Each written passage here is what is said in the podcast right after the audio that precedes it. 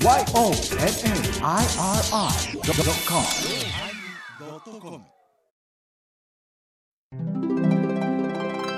第1137回テーマ味始まります。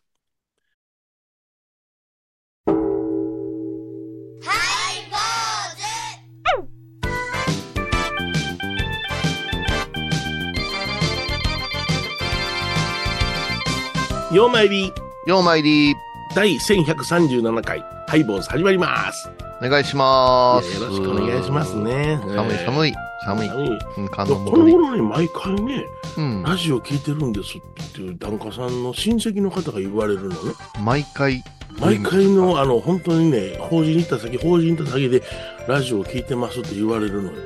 嬉しいなと思ってね。うん。じゃあ、違う方がということで、層が広がってるということです。広がってるんですよね。それが、あの、ラジオ聞いてますよって声かけてくださる回数が非常に多くなってきましてね。ああ、よかったですこのね。間、あの、ご納骨がありましてね。はい。その時に、あ実は私ラジオ聞いてるんです。あ、そうですか。ありがとうございます。うんだから、おじゅっちゃんのちゃんとした話も笑うてしまうんです。それはいかんがね。まあ、でもそれは、ありますよね。本当に。ちゃんとしたことも言い張るんですね。とか言って、それで言うやろ。もうね、本当にあの、コメディアンの人が真面目なコメント出してるときに、うん。ねえ、切り替えができんっていうのと似てるところはありますよね。私たちはどうしても、うん究極の悲しい場面に立ち会いますからね。うんでその場面の害さないように悲しみがね、うん持続するような感じで、決してちゃちゃ入れるわけやなし。ね。うんえその、勤めますやん。言うたら真面目になりますやん。それでもなんか、おかしく聞こえるって言わまあ、根が芸人ですからね。言うたらほんまそうやな。まあそうそうそうそう。うん、私は逆ですからね。あ、そうですか。あだから日頃の法話の方が発信が多いわけですよね。ああ、そうかそうか。真面目なやつがな。だからハイボーズ聞いてがっかりしましたみたいな。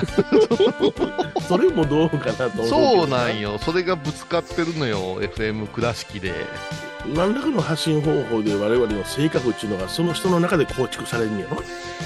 そうですね。うんまあ、でも二人同じ方向性やったらここまで続いてはないとは思うんですけどね。そうやな。ううん。ちゃちゃ入れようかしか考えてないです、私はね。んまあそうですね。わ私もあの崩崩してしまうんからね、あなたのせいで。そう。不本意不本意ですけどやってますよ。うん ね、お付き合いいただきたいと思います。お相手はお笑い坊主桂米広と、倉敷中島幸三寺天野幸雄でお送りします。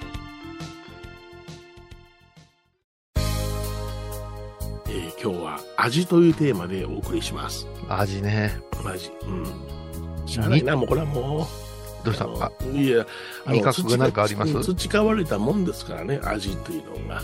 うん。大体僕の味、味覚というのは外食産業で培われてますから。あ、そうなん？そうなんですよ。家庭の味っていうのがあるじゃないですか。でも前回おでんは家の味や言ってたじゃないですか。えあれ師匠の味ですわ。師匠の家の味。あ、師匠の家の味。そうそうそう年中炊いてるあのはあの秋になったら出てくる春までおでんを炊き続けるってやつあねるまで。すごいね。ドロッドロやんか。ドロッドロなんですよねだからもあーうさつま揚げの油が全部出てしもてるってやつへえ。ほだからそのあの味っていうのはまあ私うんがあの二十歳の時に米朝のとこ行きましたから。二十歳2122ぐらいまでの3年間の味でございますけどそれまでに僕の味っていうのは外食産業で構築されてるんですよねなんでか言いますとうちの母がね、うん。あの小料理屋やってたんですよ。え、初耳じゃないですかそうなんで。すよ。大阪の千林っていうところでね。今、白髪をこう振り乱しながら、這いなががら出てくるお母さんで。でお母さんのご実家には、呪いの人形がおる。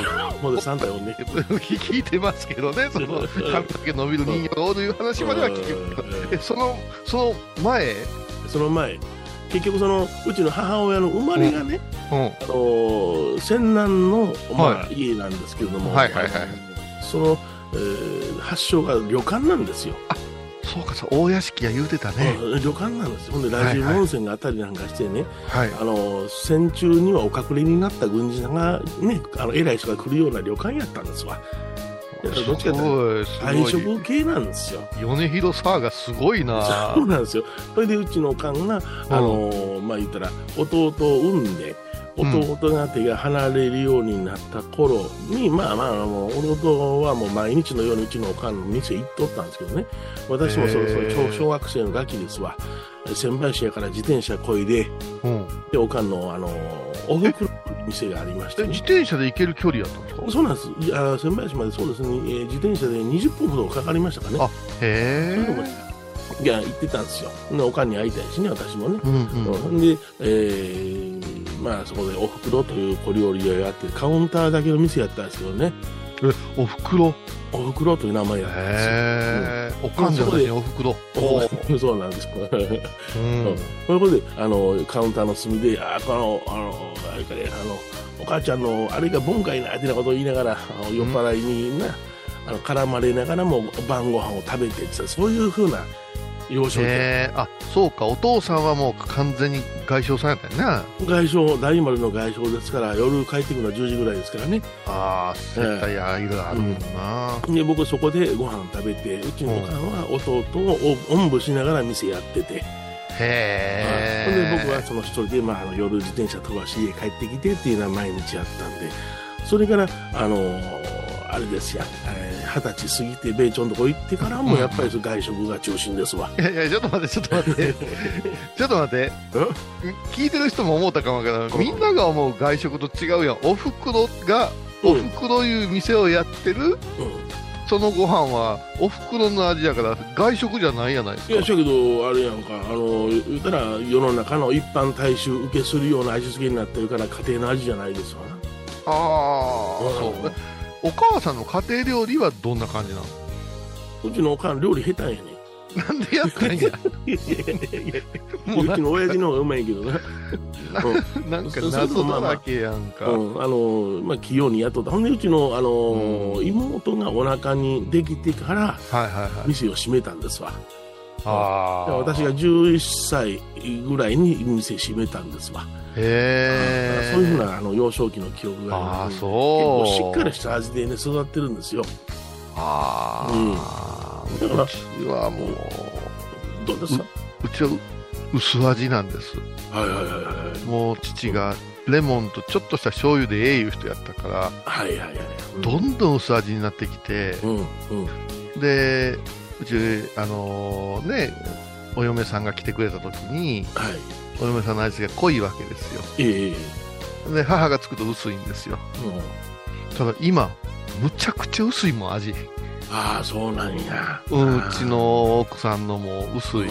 だから、外に行ったら、うんしっかりした味やな、言うてね。そうやねん、それを言うねん、うちのお寺も薄味なんよ、その薄味がさもええように、うちのババアなんかは、ババア育てられてるから。義理のお母様のこと。ね。育てられてるから。うん。行くとこ行くとこで辛いわ辛いわ辛いわ言うからもう連れて行かへんわ言って。これが世の中の人が美味しいと言われる味なんやでって言う。みたいな偉そうに言いなさんのね、腎臓痛めた人間が、そんな、もう、もうだから米子さん、ほんま濃い味好きやもんね。うん、好きやな、まあ、そこ言うても、それはもう限度があるんやしけどっかりした味が好きやな。あの塩辛いのが好きよりも塩辛いのをさらに煮込んで塩分がうまみに変わったような味が好きなんや。難しいこと言うわ。そうそうそう。あれ？愛しの妻はどんな味付けなの？玲子様は。いやうちの妻は薄味やで。薄味なんや。薄味なんや、うん。う んなんか、前ちらっと聞いたけど、あなたがちょっと味を加えたりするいう噂があったよね。そうそう。こあの常にあの胡椒とかうん。中華パウダーとかを 加えていただくんですけどね。手ないで、そんな奥さんからしたら。僕はもうその体が悪くなったから、あうん。の薄味してないかんって言ってしばらくその腎臓を守るために薄味しとったじゃないですか、はいはいはいところがねその腎臓がもう僕おだぶつなんですよね。だから守。守らなくていいんですよ。もう止まってますから。うん。だから味を戻してくれ言うのに戻しやがれへんねあ、それはやっぱちょっと心配なんじゃない？いや一緒やんかそんなの、うん、あなたにもしもの時があった時は、うんあなた、ね、玲子さんの味付けが原因ですよね、みたいな。そんなこと言えへんわ言うかもわからないそんな言えへん私が言うもん、私が。なんであんだか言うね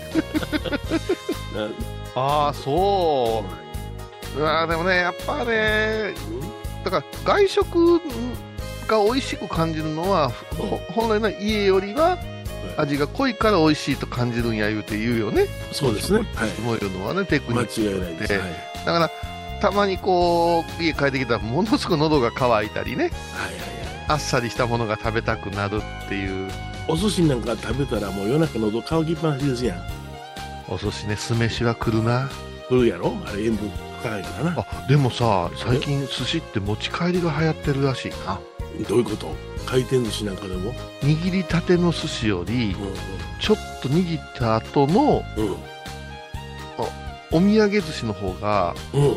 味が熟成されるという、食通のあれがあって、さでもそれはよほどの職人やと思うわ。ほんまやな。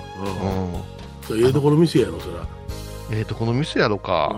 うんうんだってまだ握って言うても、あんた、回転寿司なんかは四角いのポンと出てくるだけやんか、酢飯、シャリなんかは。いや、違う、今は、それはもう回転寿司もすごく、うん私ら子供の頃はもう、寿司言うたら小僧寿司やったからね。ああ、小僧寿司な。はいはい。うんうんあで、初めて寿司食べた時に、あ、あの、きゅうりが入るのが寿司なんやな、と思って。タッパや？そうそう。で、自分で買いに行った時衝撃受けたもんね。あ、こんなにバリエーションがあったのに、我が家は、ね、たくあんとさ、きゅうりのばっかりやったなと思ってね。計略にかかっとったんや。ああ、で、だから、うん。でもこの間インスタで見たけど、あの、はい。なんか、高級寿司屋の、はい。あの、大将がこう、握って、えってこう手、手の甲みたいなところに置いてさ、ええ。そこから食べるみたいな、あー手手手から食べるみたいなのが出てたわ。あ、ほんま。うん、なんか、か貝にタレ塗ったようなやつ。あ、いやいやいや。気色悪いな。それは嫌やがないです。せやし、あの、あれやんか、高級寿司屋行ったら、あの、うん黒酢なんかな、なんか、酢飯が黒いやんか。あ、はいはい。あ、うん私と米広さんはうん白米派やもんな。白米派、あの黒い酢飯嫌やねん俺。あのうん、赤い酢混ぜたりとか、あ、いやいやいやいや。カレーが雑穀米やったりするのは絶対ダメなんでしょ？大嫌いです、大嫌いです。何に混ぜやがったんやと思うんですけどめめんどくさい二人がやってますわ、あなた。それでは曲を聴いてもらいましょう。大橋トリオで、くるみ。冷たい風が吹くと懐かしい昭和の倉敷。美観地区倉敷市本町虫文庫向かいの「倉敷倉歯科」では昔懐かしい写真や蒸気機関車のモノクロ写真に出会えます。オリジナル絵はがきも各種品揃え手紙を書くこともできる「倉敷倉歯科」でゆったりお過ごしください。僧侶と学芸員がトークを繰り広げる番組「祈りと形」ハイ坊主でおなじみの天野幸雄とアートアート大原をやらせていただいております柳沢秀幸がお送りします毎月第1第3木曜日の午後3時からは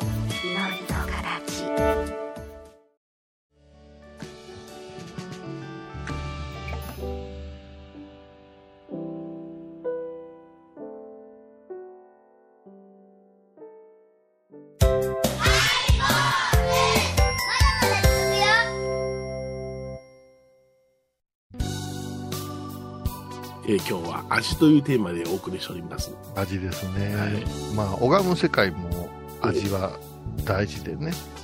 愛いい雰囲気のことを言いますよね。それから香味なんて言ってね、香りの味と書きあ、出したりしど。ますよね。うんあのーよく、まあ、誤解されがちですけども、断食なんかしたら、苦しい行と書いて苦行ですねと言われるようなことも多々あるんですけども、はい。私が高野山の道場入った時に、水をかぶろうが、火の中入ろうが、うん。断食しようが、それはお前らがやりたいと思ってやってることであるから、うん。苦行ではないし、苦しい思ったらやめなさいっていうようなことだけ言われて、はいはい。皆さんが一般的にイメージしてるような、あの、なんていうかな、ものすごくストイックにね、悲壮感を漂わせながらやるっていうことはないんですよ、実は ないです、ないです。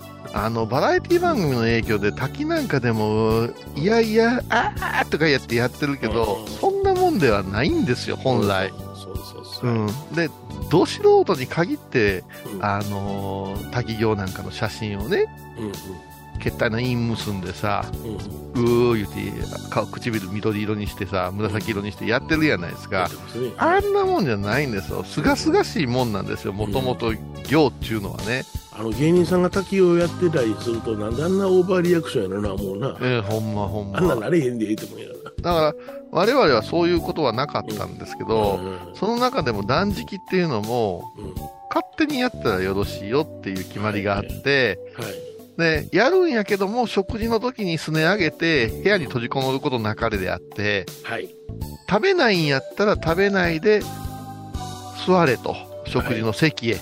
うんで、ご飯前もっていりません、言うとけと。うんこういうシステムやったんですよね。ねはいまあの、じーっと見られたら食べにくいけどね。食べにくいけど、それも行でニコニコして座っとけっていうのがあったんやけど、はい。ある日ね、あの、私も2週間ぐらいやったことがあるんやけど、最初はしんどかったんですけど、まあ、いつでも食べたらええわぐらいでのんびりやったんやけど、うん。うん腹がいっぱいやったら、なんか瞑想とかしにくいなっていうことに気づいたことがあって、で、あ、シンプルな方がええわというふうに思い出したら、ええ。お腹の中空っぽにする方がなんか五感が冴えてるような気がするという気持ちがになってきてね。はい。ある日その断食が 10,、うん、10日だから5日目6日目ぐらいかな。おごまの行に入っとったんですけどえ体ふわふわするんですけどえほうただごまに使う油の匂いをファッと嗅いだらうん。いろんな天ぷらとかさ。ほんと煩悩に襲われたか。もういろんなものがブワーッと浮かんでくるんですよ。であのごまっていうのは本当にあの白ごまの生ごま使いますからそのごまの匂いがファーッとむっちゃくちゃかぐわしい。はいはいなんやかんやいろんなお香の中にも香りがあって分析し始めるんですよって。ほそうするとですねなんか最初はあ天ぷら食いたいな唐揚げ食べたいなって思ったんやけどうそんな瞑想してたんですね。いやそれを通り越した時に うん。あれみ味覚ってこんなもんなんかなとか香り匂いってこんなもんなんかなという口にせずししても、なんか満たされた気分になっていくんですよ。うわえうんだそれが多分一般の人が言うとこの鋭くなったとかはいゾーンに入るいうことなんやと思うんですよ。うんうんだから食べたいケンタッキーがいうのはもうむっちゃくちゃ入り口をうろうろしてる状態なんやと思う。はい入ってしもうたらものすごく面白い分析ができたっていう話ですよ。あなるほどな。うんうんうんそこまではないな。それとね食べんでも死なんな思いましたわ。でもしなだいぶね、はい予備の養分体の中あるな思いました。10日ほ普通ど普通の人間でもこの人ね1週間10日大丈夫みたいですからね。大丈夫ですね。あのよほどですね。うん。うん。うんまあね、私は先輩たちが穴掘って、体を地中に埋めて、うん。うん木の根っこのように体が養分吸うかな、言うて、やってみたら横断出た、言うてね、首だけ出してやった先輩おりますだけだけ出してこれやいやいや、アホじゃないけど、やってみた。手はねじメリークリスマスねね そう名言がね、手はねじゃねえっていうね、そこでやっと分かったよ すごいなっていうね、うん。うんあのーこれはね今あの話聞いててね逆なんですね、断食の逆なんですけども、うん、あのー今法事の数が少なくなってしまいましたけどね、うん、それこそ20年前はうん。1日に3件とか4件とかはい、ありました、ありました。お膳がつその都度その。おお膳がついてくる、はい、はい。だ。からそのお膳をおその日のうちに食べきることはできないから、はい。ね水曜日木曜日ぐらいまで冷凍しながら食べつないでいく。わけじゃないですか、でも常にその巻き寿司っていうのがうちはついとったんですよね、はい、はい。ね僕は巻き寿司が好きやから食べてたんですけどもしかしながらそのことを米朝に言いますとねはい。あの毎日お膳が来てあの懐石料理をね週に半分食べてるんですってなことを言うたらお坊さんの世界の話をされ世界たんですね。の言うたら、あの言い続けなあかんというのもこれは地獄やなってうん言われましてねね、自分の好きなものを選ぶことができないそれを食べ続けないかんという地獄。これもまた面白いなあ言うてタバコを吸いながら家はと思い出しましたね。もうあの仕出し屋が大体決まってるからそうそうそう。手の動きがロボットのよううん。に、うち3軒しかないですからね。もうここのタコの味噌のやつ食べてはいはいはい。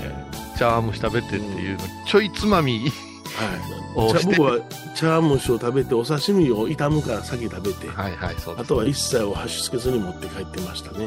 もうあと酢の物だけでしたね。あうんそうだね。ああれなんか最近でも減ったからたまに持って帰ると家族喜んだりしてね、そうなのよ。うん。いや、あの、独身の和尚さんがおられてね、はいはい。うん、あの、そのお父さんも、あの、最近ゴロス亡くなられて、はい、あの、救助を自分一人でせないかんと。うん、いう時に、久しぶりにそのお膳がついた時に、今の生活が助かんねんお膳はって言って思わず口に出してしもたっていうのが、うちの町に広がっております。うわわわわ。うわそれも困るな、でこのおじゅさん助かる言うたらしいでってのうん、まだもういいよ広がりよ。それはもうあれやけどでもまあ面白い文化ですよ、うん。うん、いろんな味を楽しんでもらおういうのがおときやけどもはいはい続くと同じ味ばっかりになってくるしなくなると寂しいっていうね。不思議なもんやね。不思議なもんです、うん。本当に、うん、人間のその食欲中の如実に表すような、そういう文化じゃないかなと思いますね番組を聞いた後は収録の裏話も楽しめるインターネット版ハイボーズハイボーズドットコムを要チェック。高蔵寺は七のつく日がご縁日。住職の仏様のお話には生きるヒントがあふれています。第2第4土曜日には子ども寺小屋も開校中。お薬師様がご本尊のお寺倉敷中島・高蔵寺へぜひお参りください。沖縄音楽のことならキャンパスレコード。琉球民謡古典沖縄ポップスなど CD、DVD、カセットテープ、クンクン C ほか品揃え豊富です。沖縄民謡界の大御所から新しいスターまで出会うことができるかも。小沢山里三佐路ローソン久保田店近く。沖縄音楽のことならキャンパスレコードまで。印港 IB 印度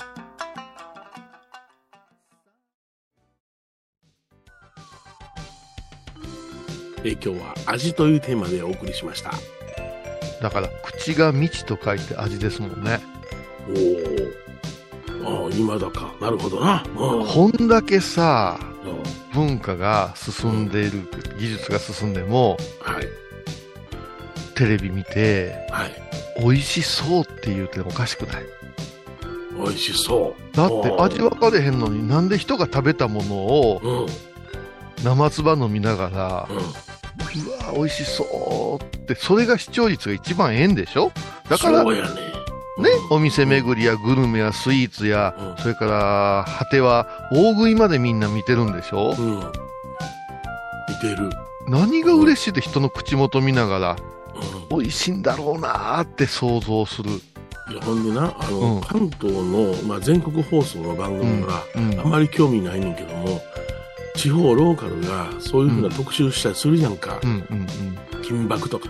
うん。うんなこの間金箔面白かったわ。カエル亭のやつ。エルテのやつおもろかったな。面白い。俺、あれ見てしまうねん。うん。ほんで、あのーなんや、あ QR コードでサイト見たら昔のやつとか見れるやんけ、金見れる見れる。うん。なんであれアナウンサーが一番アイドルみたいな格好で出てくるんやろな。いや、まあよろしいわな。そのあ味の問題ですよ味。はいはい、なんだはい。いやいやだから人の食べてるものを見て味がわからんではい。ブワーって見て結局ポチったりするわけでしょ。はい、します。これって最先端かなんて思ってしまうわけですよ。はあはあはあ妄想やねん。あのラーメンこんな出汁使うてるって想像して美味しいんやろなーっていう。はい。はい。究極の乏しい欲望じゃないですか。そうそう。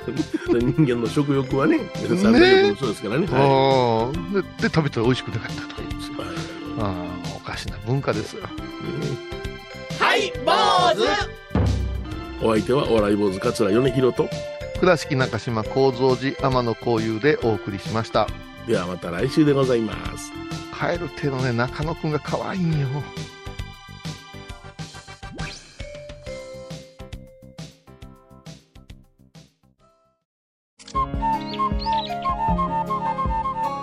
私天野幸雄が毎朝7時に YouTube でライブ配信しております「アサゴンウェブ」「おうちで拝もう。法話を聞こう」YouTube 天野幸雄法話チャンネルで検索ください。皆さんご存知ですか？知らない。実はハイボーズにファンクラブができていたんですよハイボーのサポーターとなって番組を盛り上げてくれませんか？盛り上げ上げ特典として絶対他では聞けないおまけのおまけコーナーもあります。流せないよ。リモートオフ会もやってます。本音丸出しかも。詳しくはとにかく騙されたと思ってハイボーズの番組ホームページをご覧ください。3月8日金曜日のハイボーズ。テーマは「泣く」日本人の泣き方はえんえん。韓国はボンボン。ほんならアメリカは？ドルドル。もうええわ。毎週金曜日お昼前11時30分ハイボーズ。テーマは泣く？あらゆるジャンルから仏様の身教えを解く「曜マイル .com」「IOMAIRI.com」